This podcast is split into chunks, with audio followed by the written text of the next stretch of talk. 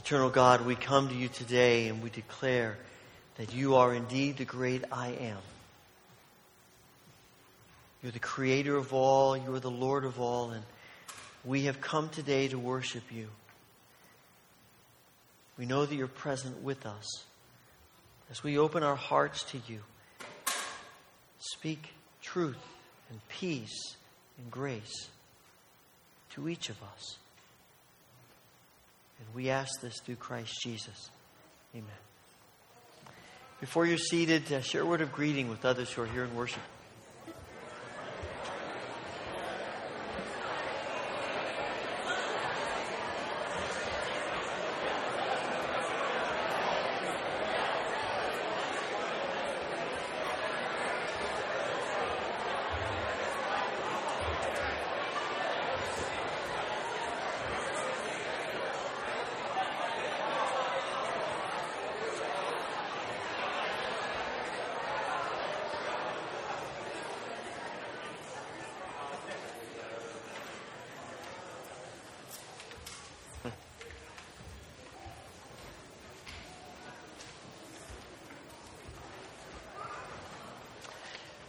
Welcome to uh, all of you here this morning in worship, and uh, whether you are here every week or you're a guest today, we're glad to have you here and pray uh, God's grace upon uh, your life as we worship together. There are a few things that are in your bulletin to uh, mention to you. Tonight at 5 o'clock, we're gathering in the community room directly behind us for uh, it's a time of fellowship. it's an annual event it's, as it starts getting warm to have some ice cream. And uh, this year we're getting ice cream from Addie's down the street. And so if you've had that, if nothing else, that should draw you in. Uh, great stuff. But uh, we don't really have an agenda other than just a chance to uh, to visit with each other. If you're if you are relatively new to the church, maybe this is the first time you're here, we'd love to have you come, get a chance to meet some folks, and uh, just to connect together. And it's a come and go type event. We'll start at five, and uh, just stay as long as you want to. But we hope you'll join us this evening uh, for this gathering. Uh, also, you see in your bulletin an uh, announcement about a potluck next Sunday uh, after the 11 o'clock service. And we invite you to be a part of that as we're going to gather. And we want to, part of the reason for this is to honor our uh, children's um, uh, and junior church leaders who give, sacrifice so much for us and help our children learn. And so we invite you to be a part of this. You can see some things to bring uh, and that'll be next Sunday. Uh, also, we want to thank everybody who helped out uh, taking care of the children to, at the Global Partners event this past week. Uh, we had a number of people who volunteered, especially the Costa Danner, who oversaw the whole thing. And uh, to all of you who helped, thank you so much. If you donated things, thank you. Uh, we actually brought those back, so you want to pick those up today. I think some of them are in the foyer, CE foyer, or in room 105 across from the library. Please take note of that. We are uh, always excited at this point in the year to recognize the sixth grade Sunday school class. For a number of years, uh, this class has focused on learning catechism.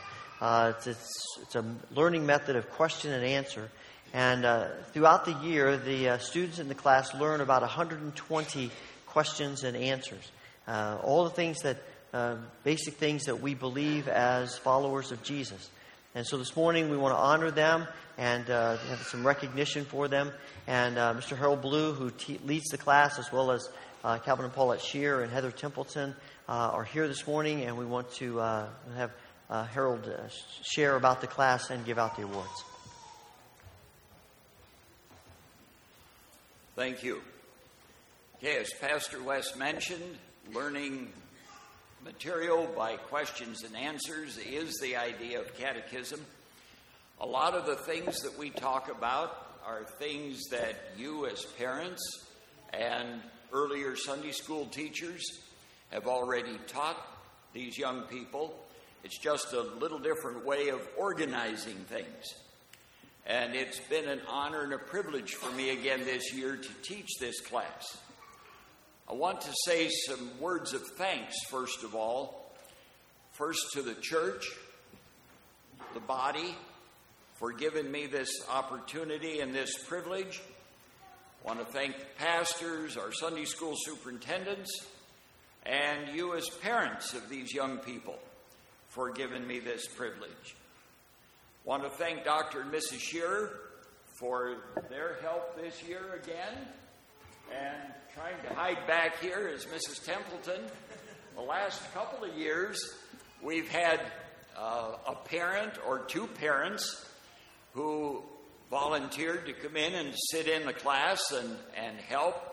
And uh, this year it was Mrs. Templeton. I'll, I'll have to tell you how I stuck my foot in my mouth the first Sunday of Sunday school last fall.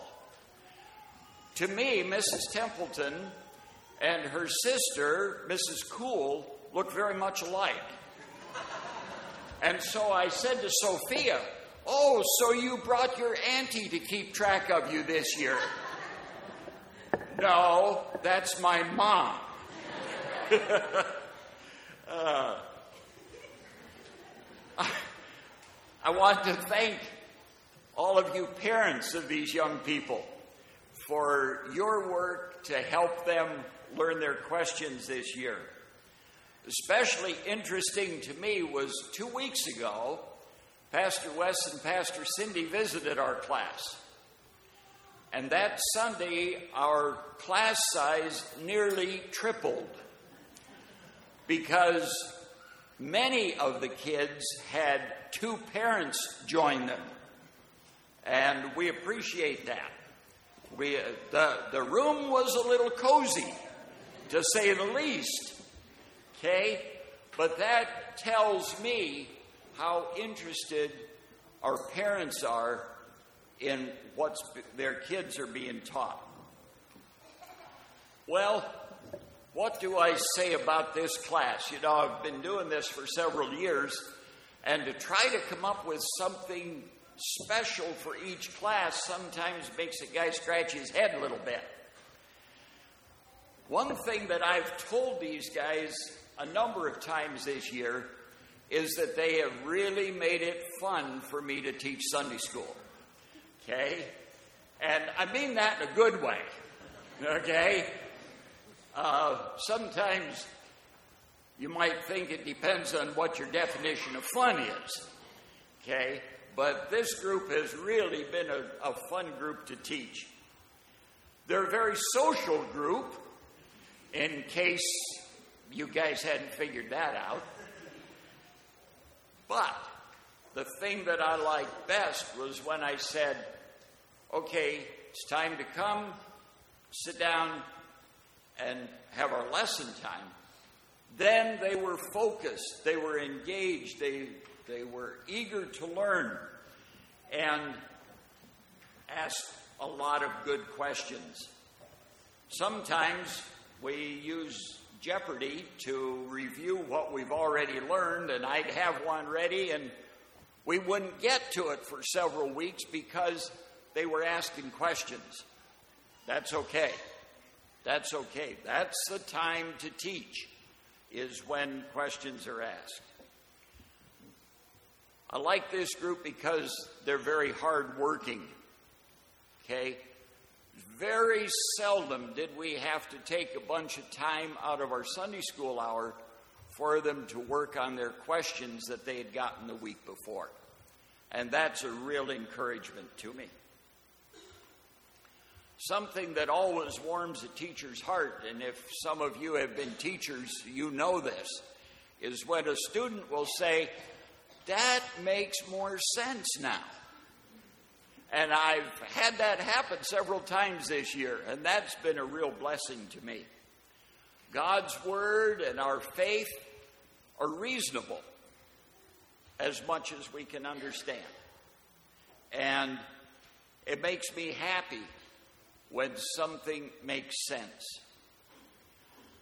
The last thing I want to say about the class as a whole is that I sense in each of them the desire to live for God.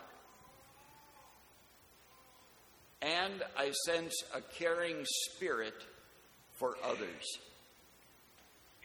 These are things that we can encourage in Sunday school, but they are something that you, as parents, have taught and trained these young people to have that caring spirit. Thank you, parents. Be encouraged. I want to present a certificate to each of our students.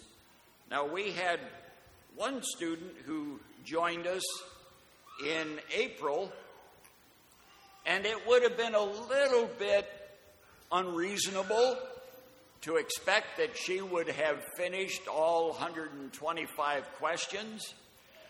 But while she was with us, she was very much a part of our class. So, Claire Wilkins. All right. Now, the rest of these young people have finished all of their questions for the year. There's no rhyme or reason, just how the certificates were in my bag, okay? All right, Emma Cole. Zoe Beardsley. Will Roski. Chris Habecker. Sophia Templeton. Jaden Muker. Carter Sisson. Hannah Tanner. Warren Taraka. Nicole Taraka. And we had one more, Lexi Poole, but her family is out of town this weekend for a wedding, I understand, in New Hampshire, I think. Something like that. Okay. So.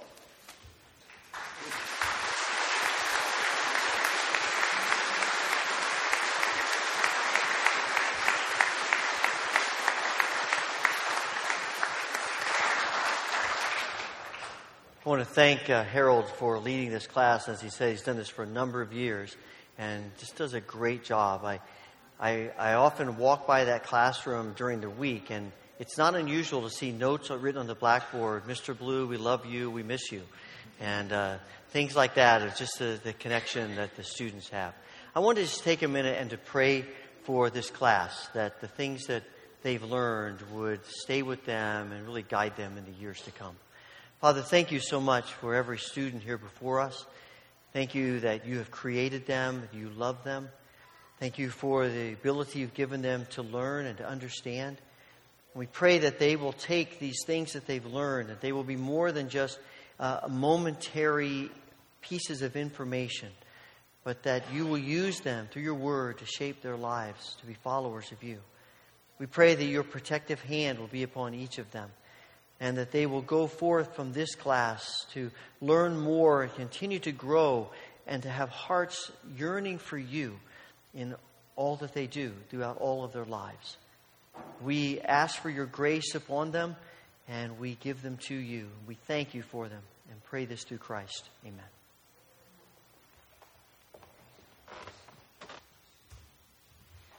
I'd like to invite our ushers forward as we give back to God from all that He has blessed us with.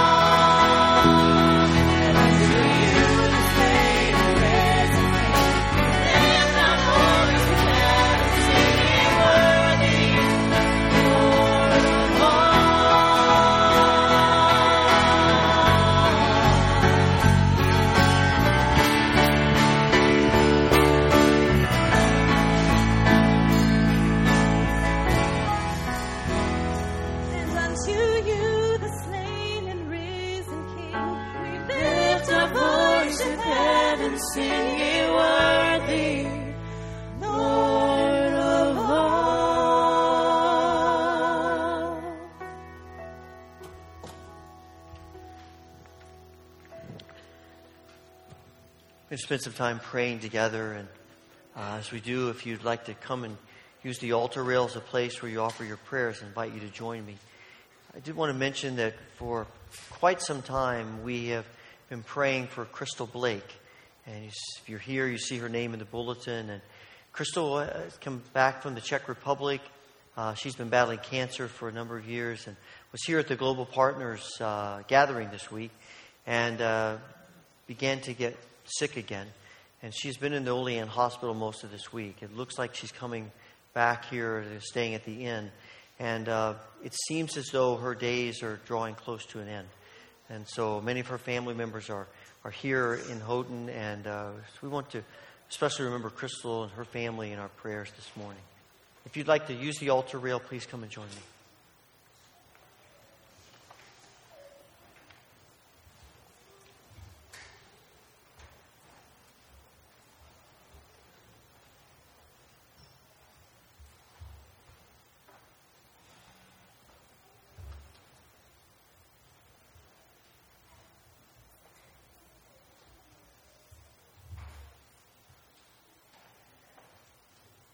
Gracious Father, we want to thank you for your presence here with us in our worship today. Thank you for all of your blessings, all of the amazing things you do in our lives. This morning we come and we bring to you the burdens and the concerns of our lives and of our world.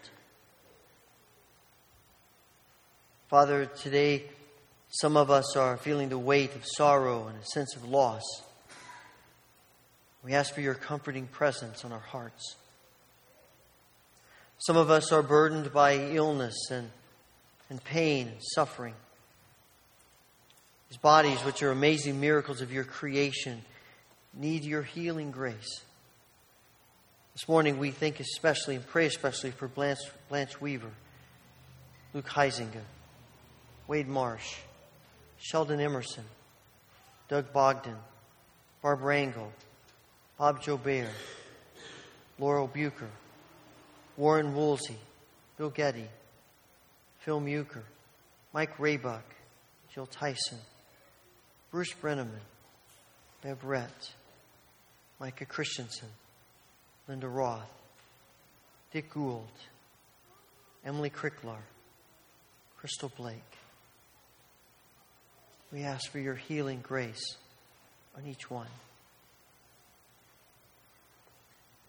Father, we pray for our relationships. Forgive us for the many times that our self centeredness has led to harming each other. Help us more and more to be committed to serving each other, forgiving each other, blessing each other, loving each other. For some, this is a, a summer of transition. Some moving on to other places, others moving here from other places. Some of the transitions are in our families and in our relationships. We pray to give us peace in the midst of anxiety and uncertainty. Father, we think of our world beyond us, even our county beyond us. We pray this morning for the Belmont United Methodist Church and Pastor Hurd. We ask that you would bless this church and their witness and their lives for you, and we pray that you would bless them through your Spirit. We thank you for the good things that took place in the Global Partners gathering this week here on Houghton College campus. And today, as, as they join delegates and people from around the Wesleyan Church, around the world, as the beginning of General Conference in Buffalo, we pray, Father, that you will be glorified in today's activities and throughout the week of meetings and gatherings and inspiration. We pray, Father, that you will work miraculously in this conference as we make decisions about the direction of our denomination, be glorified in all of it. And Father, we think of our brothers and sisters around the world who suffer persecution.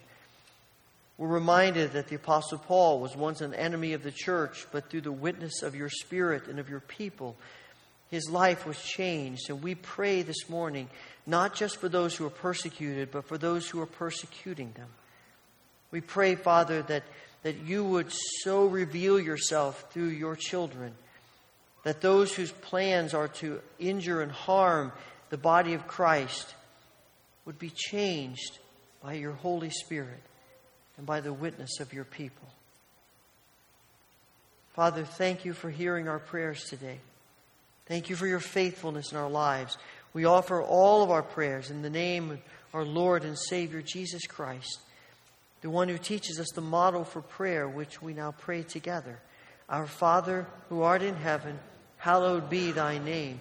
Thy kingdom come, thy will be done on earth as it is in heaven. Give us this day our daily bread, and forgive us our debts as we forgive our debtors. And lead us not into temptation, but deliver us from evil. For thine is the kingdom and the power and the glory forever.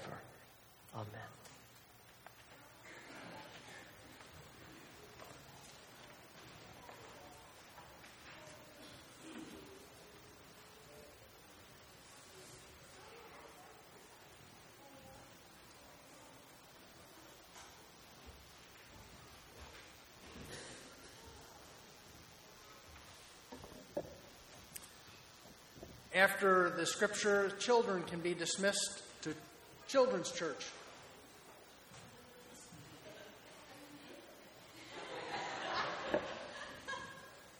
Please stand for the reading of the scripture. From Psalm 53 The fool says in his heart, There is no God. They are corrupt, and their ways are vile. There is no one who does good. God looks down from heaven on all mankind to see if there are any who understand, any who seek God. Everyone is turned away. All have become corrupt. There is no one who does good, not even one. Do all these evildoers know nothing? They devour my people as though eating bread. They never call on God. But there they are, overwhelmed with dread where there was nothing to dread. God scattered the bones of those who attacked you. You put them to shame, for God despised them. Oh, that salvation for Israel would come out of Zion. When God restores his people, let Jacob rejoice and Israel be glad. It's the word of the Lord.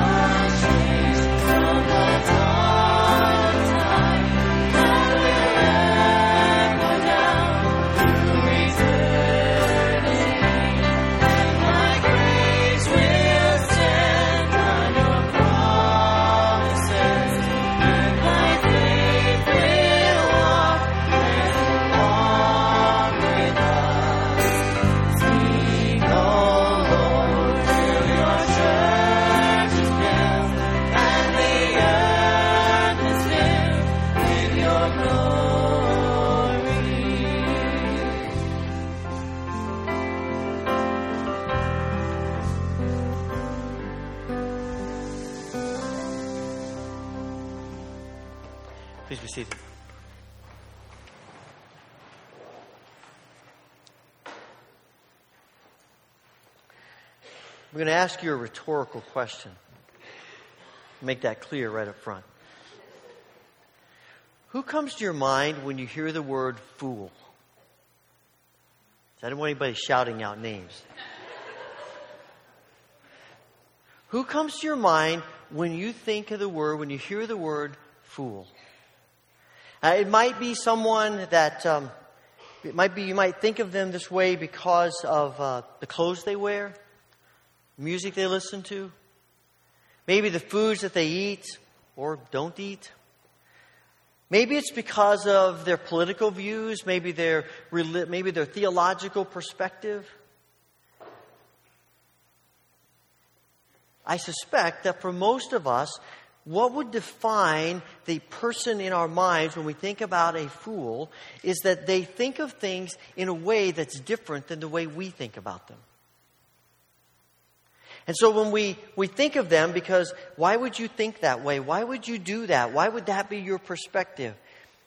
And that leads us to view them, even if we don't say the words, but to view them as people who are foolish. And maybe that's why Jesus warns us in the Sermon on the Mount that we shouldn't call people fools. Because in many ways it belies the selfishness in our own hearts. And that's what's so surprising to me. When we open up Psalm 53, one of the first things David says is to talk to us about fools.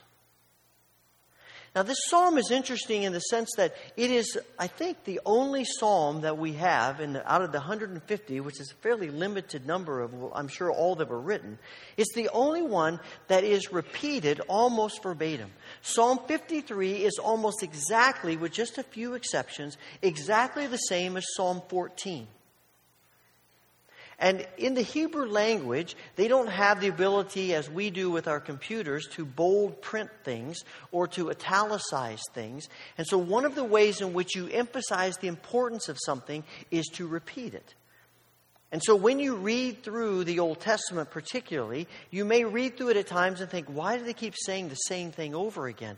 That's why. They want to emphasize that point, which the reason you emphasize it is because they're trying to help us understand everything is important, but this is super important. And it says something to us about the message of Psalm 53 of how significant it is for us to understand. And David begins by saying, Only fools say in their hearts, There is no God. They're corrupt and their actions are evil. Not one of them does good.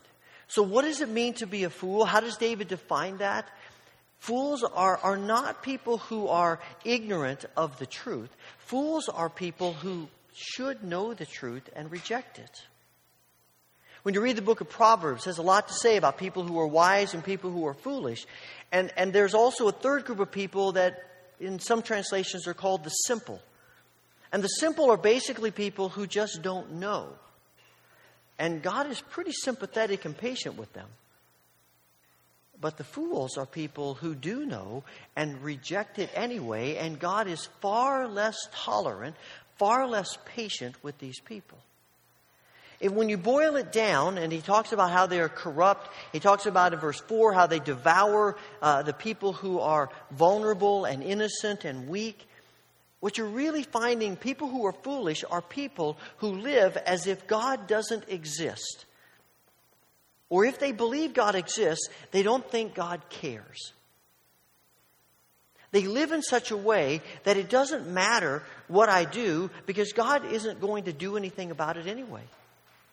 God doesn't exist or God doesn't care, so I can do whatever I want. And if you believe that God doesn't exist, and He says it's in their hearts they say this. These aren't people who are going around saying uh, that God doesn't exist and God doesn't care, but in their hearts they're saying that. And how do we know they're saying it in their hearts? Because of how they're living.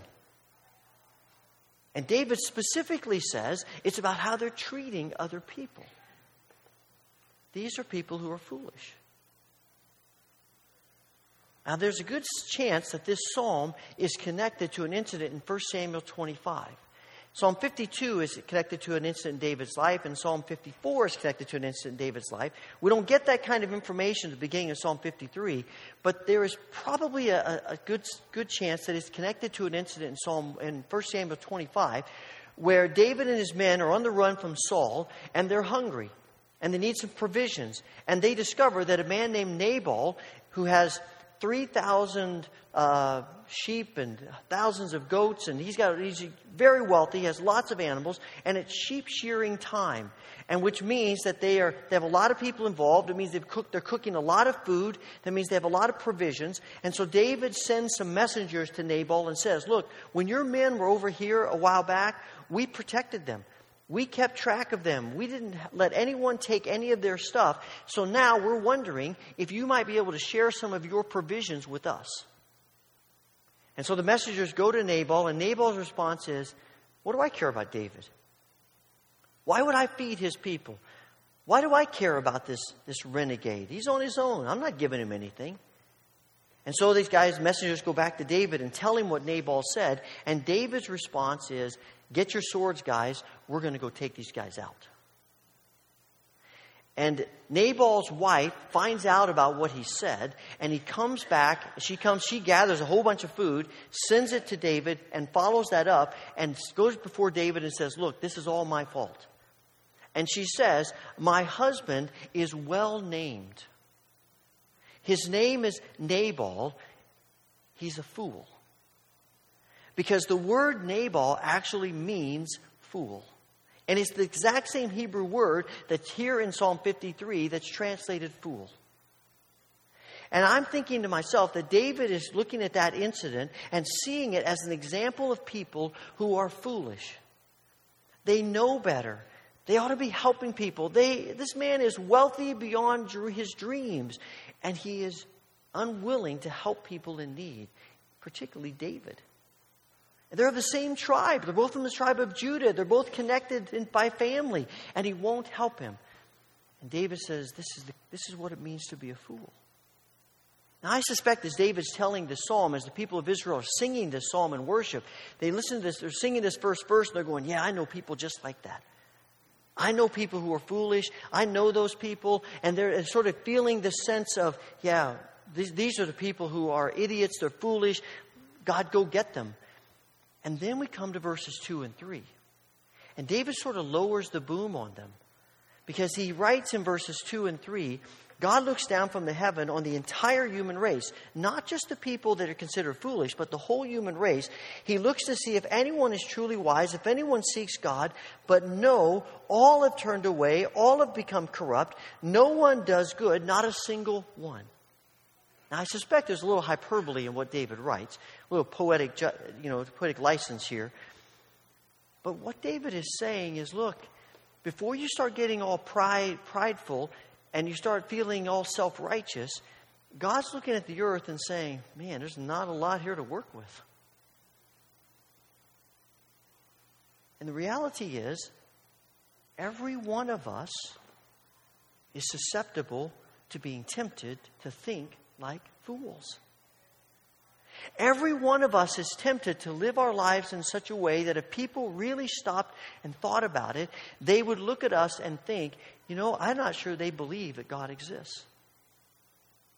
I'm not sure they believe that God cares. You go back to that story in 1 Samuel 25. David and his men are getting their, their weapons together, and then they meet Abigail. And she gives him the food and she apologizes for Nabal. And David says this.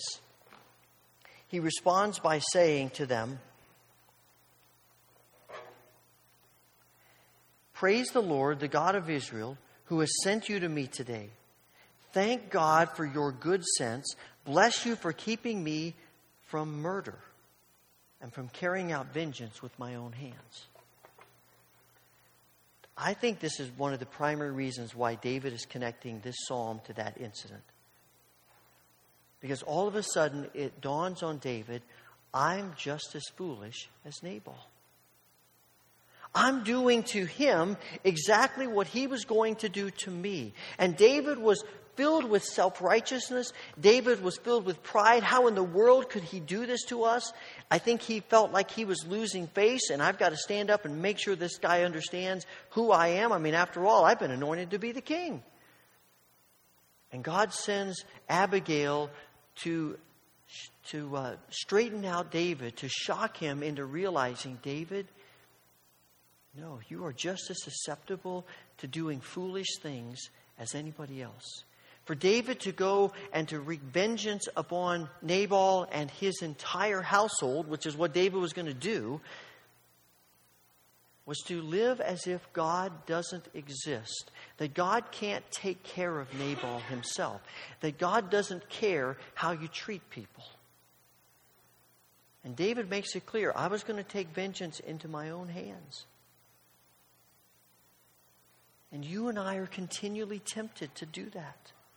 We may not be tempted to take the life of other people, but we are tempted to live in such a way that it appears that God can't handle the situations of our lives. God can't handle the situations of our world. And so we've got to take matters into our own hands. Or maybe it's God doesn't really care what we do because our cause is just, our purpose is right. The end that we want to get to is worth it. And so, whatever means we need to get to that end is okay because what we're doing is the right thing.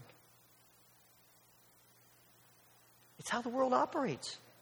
I mean, it's basically the, the whole political system, eh, not just in America, but probably around the world. You have people who get involved in politics because they want to do good, because they want to make the, the world, their country, a better place. And their advisors say to them, but you know, the only way you can do that is to get elected. And the only way you can get elected is to stretch the truth, tell some lies, promise things that you know you'll never be able to do. And I know that it doesn't feel right to you, but it's okay because it's getting you to the end to be able to do good things. And as the church, we fall into the same trap sometimes. As Christians, we fall into the same trap sometimes because we believe our cause is right and just, so it's okay. It doesn't matter if we leave a wake of human carnage behind us, we're getting to the end that's good. And David is trying to help us understand that's not the way the kingdom of God works. God cares not just about the end, but the whole process of getting to the end and how we treat people. Because any other alternative is living as if we don't really think God cares. And He does. It's what separates Him from all the gods of all the other peoples that they worship. Is that God is not just concerned about the end, He is concerned about what's going on in our hearts, what's going on in the minds and the spirits of His people in getting toward that end. And that's why when God looks down at the earth, David tells us what he's looking for. He's looking for people who are wise. And then he defines that and says he's looking for people who seek God. He's looking for people who think about God. He's looking for people who are living their lives in such a way that they believe God exists and that they believe that God cares. And that begins in verse 4, where he says, These are people who pray to God. These are people who call on God. These are people who acknowledge their need for God. That's where it always begins. If, if you want to, if we, we want to, to undermine our temptation to pride and self righteousness, we start with acknowledging our need for God. Because it, it means we're acknowledging we're not good enough, we're not smart enough, we're not righteous enough, we're not holy enough to do, to live the way that we should live. We need God. I mean, it, it's the first step in every 12 step program. You walk in the room, you say, Hi, I'm Wes, I'm a fool. No comments from you.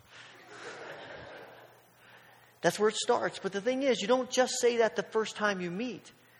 Every time you come back to a meeting, you stand up to say something, you introduce yourself, I'm Wes, I'm a fool. Every time there's an acknowledgement of the need for something else in our lives. And as Christians, we never outgrow the need for God. In fact, I would say one of the most one of the clearest definitions of what it means to be holy is to live our lives in such a way that it's clear we can't do anything without God. That we acknowledge every day, every moment of every day, I need God. It's one of the things Jesus is continually combating in, in the Gospels. You know, there's a story in Mark chapter 2 where he calls Matthew to be a follower of his, which is pretty amazing because Matthew's a tax collector, and tax collectors are despised in that culture. And it says a little later, Matthew throws a dinner party, and he throws a dinner party for all of his tax collector friends. So, and, and other, what the scripture calls sinners. And the Pharisees observe what's going on as Jesus is eating with all of these people who are considered outcasts among the religious elite. And they say to Jesus' disciples, Why does your master eat with this scum? And that's one of the translations, with this scum. And Jesus overhears that and turns to them and says, Look, it's not healthy people who need a doctor, it's sick people.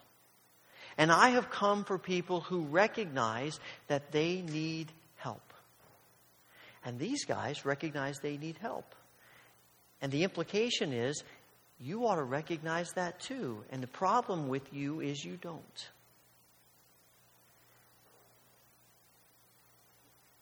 And once we acknowledge that we need God, that will almost invariably lead us to a different kind of a different way of thinking about how we treat people.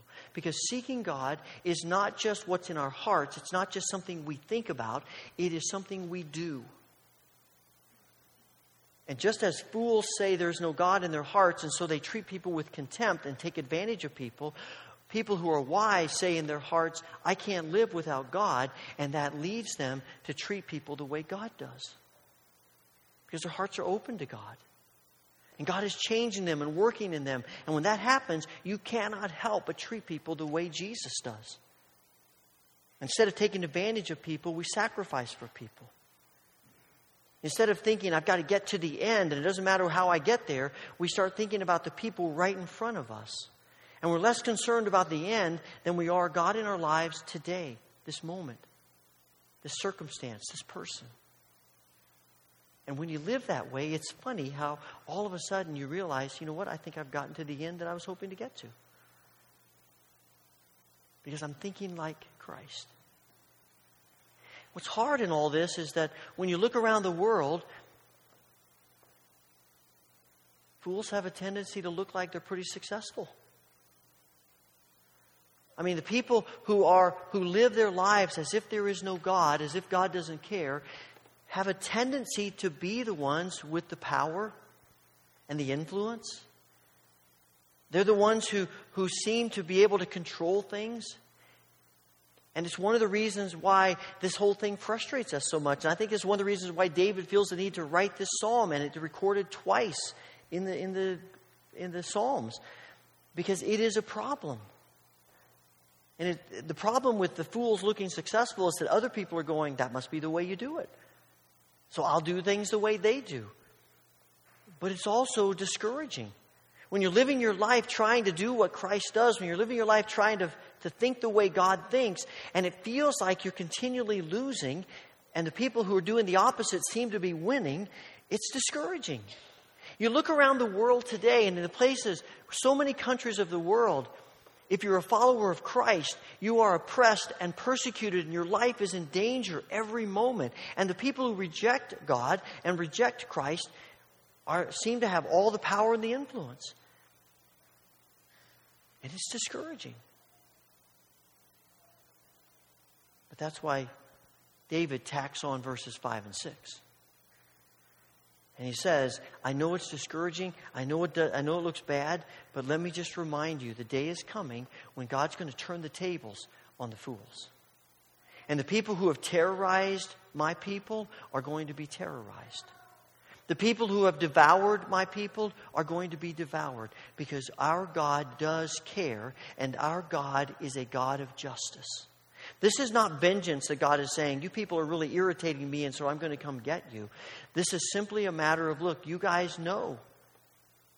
You understand what I want. You know what I'm looking for. You know what it means to follow me, and you have just made the choice to reject me, and there are consequences to that. It's what we see with the religious elite in the, in the Gospels. There are consequences to their behavior for rejecting Jesus. But there's the other side of the coin as well. David begins verse 6 and says, Oh, if, if someone would come out of Zion, out of Jerusalem to restore my people. And you would think the, the next word would be, and David saying, Here I am. I've come to rescue my people. I'm the king. God's anointed me to be the rescuer. Here I am. But he doesn't say that. He says, when God restores his people. Because David knows he can't do that. David recognizes that the only means of restoring people who are discouraged and troubled and burdened and oppressed is God. And he says, Look, the day is coming. I know you don't see it now. I know it looks hard now. I know that it, it doesn't look like it's happening now, but be encouraged. God is going to restore you to joyful flourishing. He is going to restore your life because you have lived your life in a way that, that tells people he is who he says he is. And he does what he says he does. And just as God is going to bring justice upon those who reject him, even though they know better, he's going to bring joyful flourishing and restoration and redemption to people who choose him. And ultimately, it becomes a matter of trust. Often we don't see it. Often we wrestle with it and we, we cry out to God, How long, O Lord? And what are you going to do? And when are you going to do it? And David, like every other author of Scripture, says, I don't know the answer to that, but I'm confident the day is coming. Trust Him. And that's really the invitation of this table. We come to this table this morning acknowledging our need for God. We come acknowledging that we are sinners in need of God's grace. And this is a table that offers grace. But we also come this morning acknowledging that because of Christ, the day is coming when God is going to set things to right.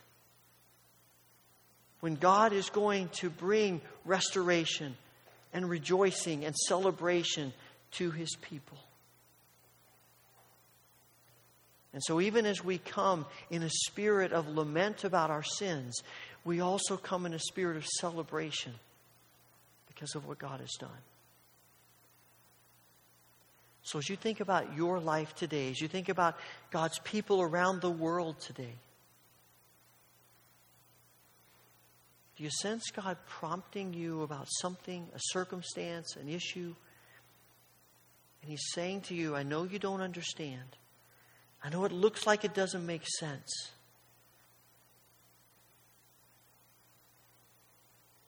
But will you trust me? And find in that trust joy, peace, grace. Father, we want to thank you for the gift of Jesus.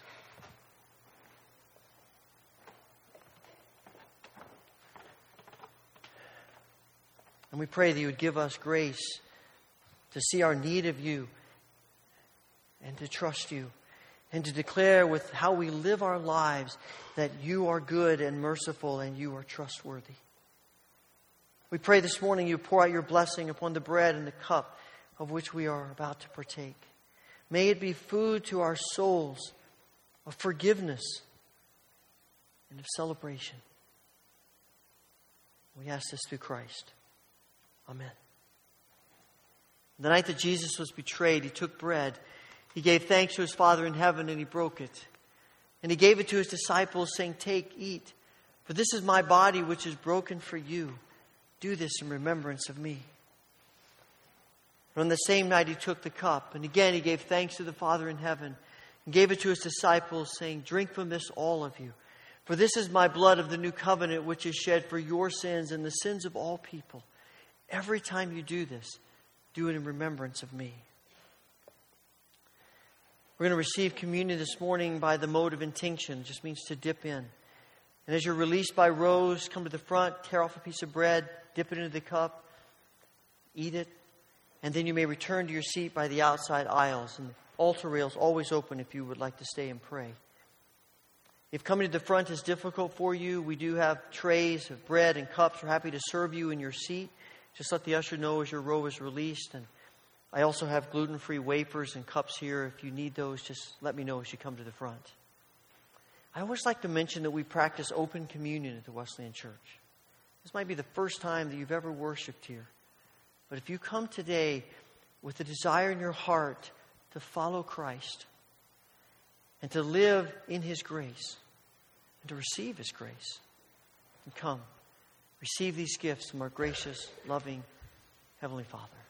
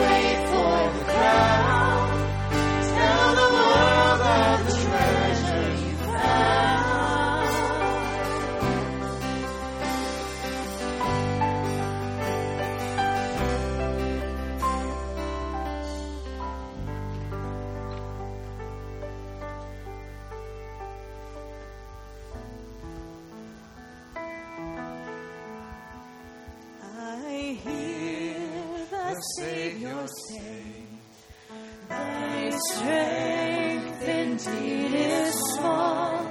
child.